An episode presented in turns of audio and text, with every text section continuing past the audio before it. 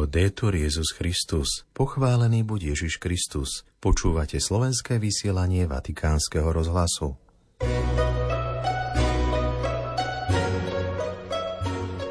Pápež zaslal telegram, v ktorom vyjadril svoju blízkosť obetiam streľby v Prahe.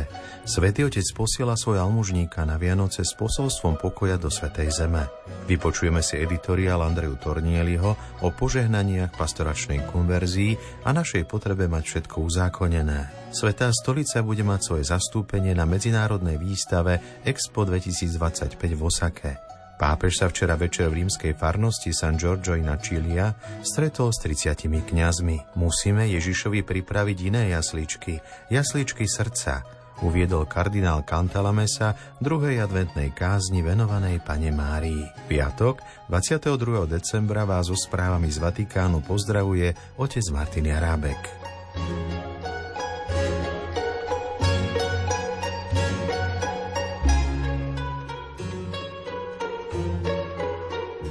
Vatikán Praha. Svetý otec s hlbokým zármutkom prijal správu o zraneniach a stratách na životoch spôsobených streľbou na Karlovej univerzite v Prahe. Čítame v telegrame štátneho sekretára kardinála Pietra Parolina, ktorý zaslal rektorke Karlovej univerzity Milene Králičkovej. Streľba si včera vyžiadala vyše 14 obetí a viac ako 24 zranených. Mŕtvý je aj samotný útočník – Ide o doteraz najtragickejšiu udalosť svojho druhu v Českej republike. V telegrame pápež vyjadruje duchovnú blízkosť všetkým, ktorých táto tragédia zasiahla, pričom zosnulých odporúča láskavému milosrdenstvu všemohúceho Boha a prosí o Božie dary uzdravenia a útechu pre ich pozostalé rodiny a priateľov a uistuje národ o svojich modlitbách v tomto ťažkom období. Bezprostredne po tragickej udalosti vyjadrili svoju účasť a ľútosť viacerí cirkevní predstavitelia – Zároveň boli zverejnené kontakty pre duchovnú pomoc pre všetkých, ktorí sú zasiahnutí touto tragédiou. Vatikán. Vypočujme si editoriál Andreu Tornieliho, ktorom sa zamýšľa nad doktrinálnym vyhlásením o význame požehnaní vo svetle zmeny doby a nevyhnutnej potrebe pastoračnej konverzie, na ktorej pápež František trvá od začiatku svojho pontifikátu. O tri mesiace vstúpi pápež František do 12. roku svojho pontifikátu. Ten je od samého začiatku poznačený výzvou na pastoračné obrátenie, ako čítame v apoštolskej exhortácii Evangelii Gaudium, ktorá načotáva smerovanie magistéria súčasného rímskeho biskupa.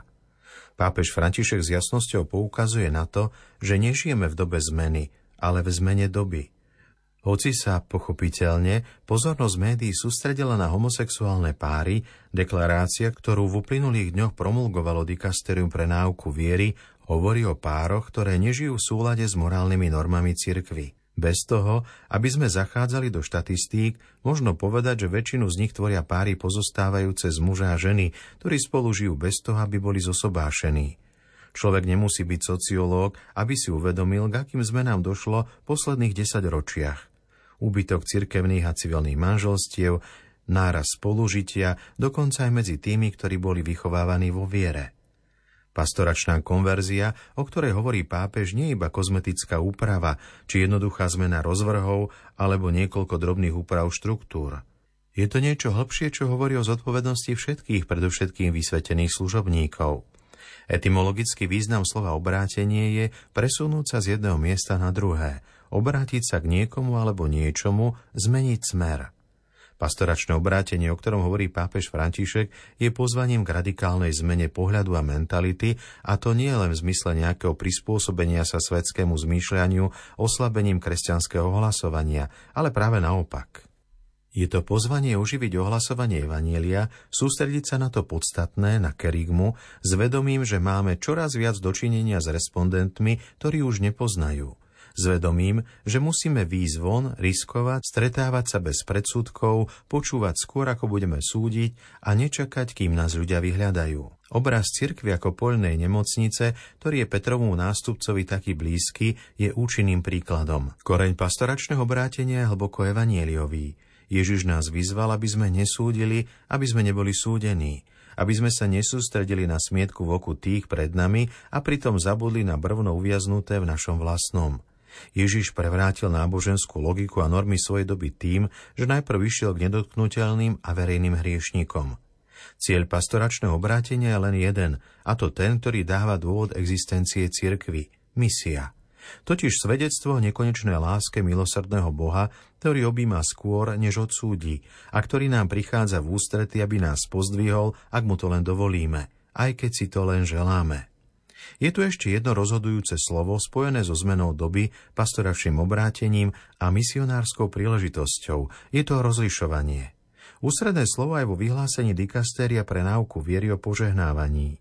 Dokument potvrdzuje, že náuka o manželstve sa nemení a že cirkev považuje za legitímny len sexuálny vzťah medzi mužom a ženou spojenými v manželstve.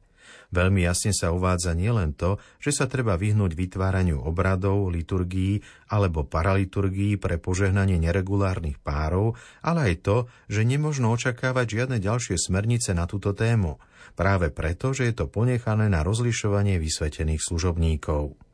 Je to kríž a zodpovednosť, ktorá spočíva na pleciach kňazov, ktorí sú povolaní prevziať zodpovednosť za drámy ľudí, sú povolaní počúvať ich príbehy, sprevádzať ich krok za krokom k plnému pochopeniu Božieho plánu pre ich život. Toto je výsostne misionárska činnosť. Predstavovať si, že bremeno rozlišovania prenesieme na príručku alebo hotový benedikcionál, znamená upadnúť do kazuistiky. Samozrejme mať príručku, kde je všetko jasné, definované, štruktúrované a podrobne analyzované, by bolo jednoduchšie. Ale nemôže existovať príručka, ktorá by dokázala kontemplovať rozmanitosť drám, osobných príbehov či situácií. Pápež František vo svojom vianočnom pozdrave kúrii povedal pre nás všetkých je dôležité rozlišovanie, toto umenie duchovného života, ktoré nás bavuje domnienky, že už všetko vieme, rizika myslieť si, že stačí aplikovať pravidlá, pokušenia postupovať jednoducho opakovaním vzorov bez toho, aby sme brali do úvahy, že Božie tajomstvo nás vždy prevyšuje, že život ľudí a skutočnosť, ktorá nás obklopuje, sú a vždy zostanú nadradené ideám a teóriám, pretože milovať si vyžaduje odvahu. Kresťanská viera, pokračoval pápež František, nechce potvrdzovať naše istoty, nútiť nás usadiť sa v ľahkých náboženských istotách, dávať nám rýchle odpovede na zložité životné problémy. Boh Ježiša Krista nás vyprevádza na cestu, vyťahuje nás z našej zóny pohodlia, spochybňuje naše nadobudnuté skúsenosti, tak nás oslobodzuje a premieňa. Určite vyhlásenie o požehnaniach spochybňuje, otriasa, núti človeka opustiť bezpečné zóny. Cieľom je stretnúť sa s ľuďmi tam, kde žijú a ako žijú, nie ako by sme chceli, aby žili. Ide o to, aby sme nezhasli blikajúce svetlo pred žiadosťou o požehnanie, teda pri žiadosti o pomoc od Boha. Toľko z editoriálu Andreu Tornieliho. Vatikán, Japonsko. Svetá stolica bude mať svoje zastúpenie na medzinárodnej výstave Expo 2025. Hlavnou témou výstavy je vytváranie budúcej spoločnosti pre naše životy, posilňovanie spoločnosti a bude sa konať od 13. apríla do 13. oktobra 2025 v japonskej Osake. Svetá stolica sa vďaka spolupráci s talianským pavilónom predstaví na výstave v oblasti kultúrnych podujatí a umeleckých diel. Témou pavilónu Svetej stolice bude Krása prináša nádej, kde sa vynasnaží sprostredkovať nádej prostredníctvom umenia a estetiky. Vychádza z myšlienky, že krása chápaná vo viacerých aspektoch môže byť zdrojom inšpirácie a nádeje pre budovanie spoločnosti viac harmonickej a účastnej. Ako sa ďalej uvádza v komunike Dikasteria pre evangelizáciu, krása vždy zohrávala zásadnú úlohu v kresťanskej evangelizácii, ktorá bola vtelená v kultúre od samých počiatkov priebehu storočí sa umenie stalo privilegovaným spôsobom, prostredníctvom ktorého cirkev dokázala vyjadriť a predstaviť hĺbku viery.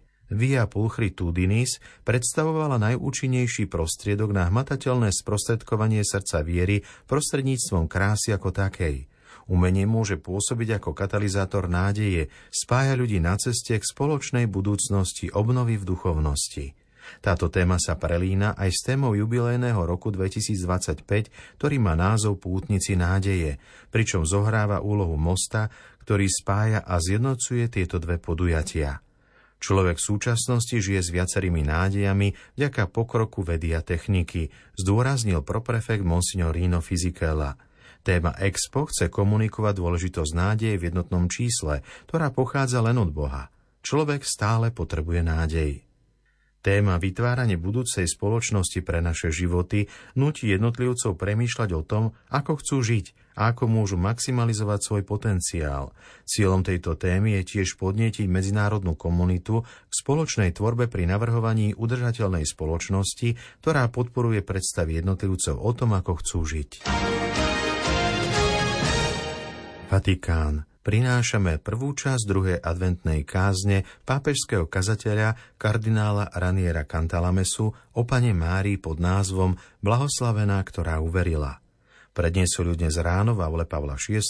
za účasti pápeža Františka, členov rímskej kúrie a pracovníkov Vatikánu a rímskeho vikariátu.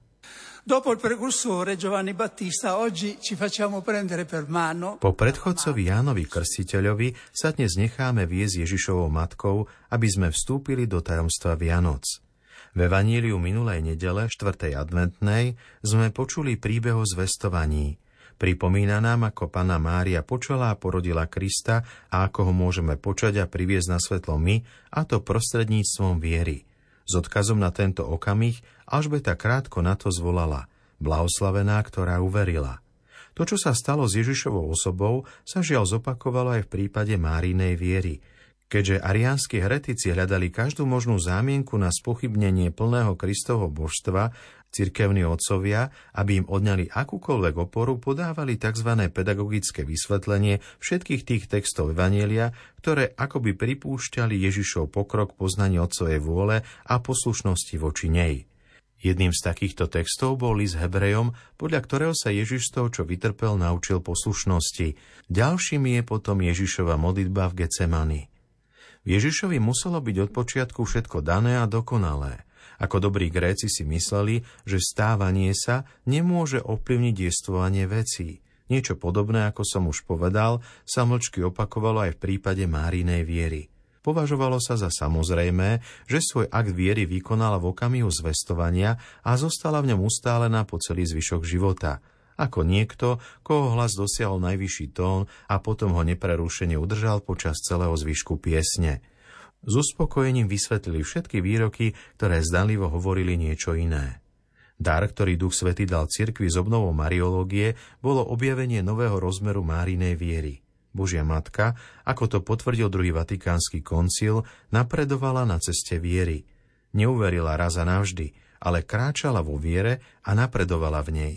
Toto tvrdenie prevzal a upresnil svätý Jan Pavol II v encyklike Redemptoris Mater – Alžbetine slová, blahoslavená je tá, ktorá uverila, sa nevzťahujú len na túto konkrétnu chvíľu zvestovania.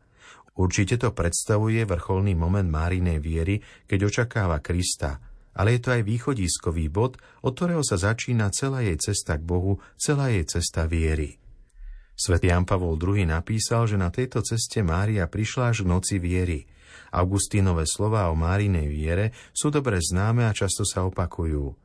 Pana Mária porodila vierou toho, ktorého vierou počala. Po slovách aniela ona plná viery počala Krista najprv vo svojom srdci, skôr než ho počala vo svojom lone, keď povedala Hľa, služobnica pána, nech sa mi stane podľa tvojho slova. Tento zoznam musíme doplniť tým, čo sa stalo po zvestovaní. S vierou Mária obetovala dieťa v chráme, s vierou ho nasledovala v jeho verejnom živote, držala sa v ústraní, s vierou stála pod krížom a s vierou očakávala jeho vzkriesenie. Toľko zo slov kardinála Cantala Mesu. Celý text jeho kázne, ako aj ďalšie správy nájdete na našej internetovej stránke.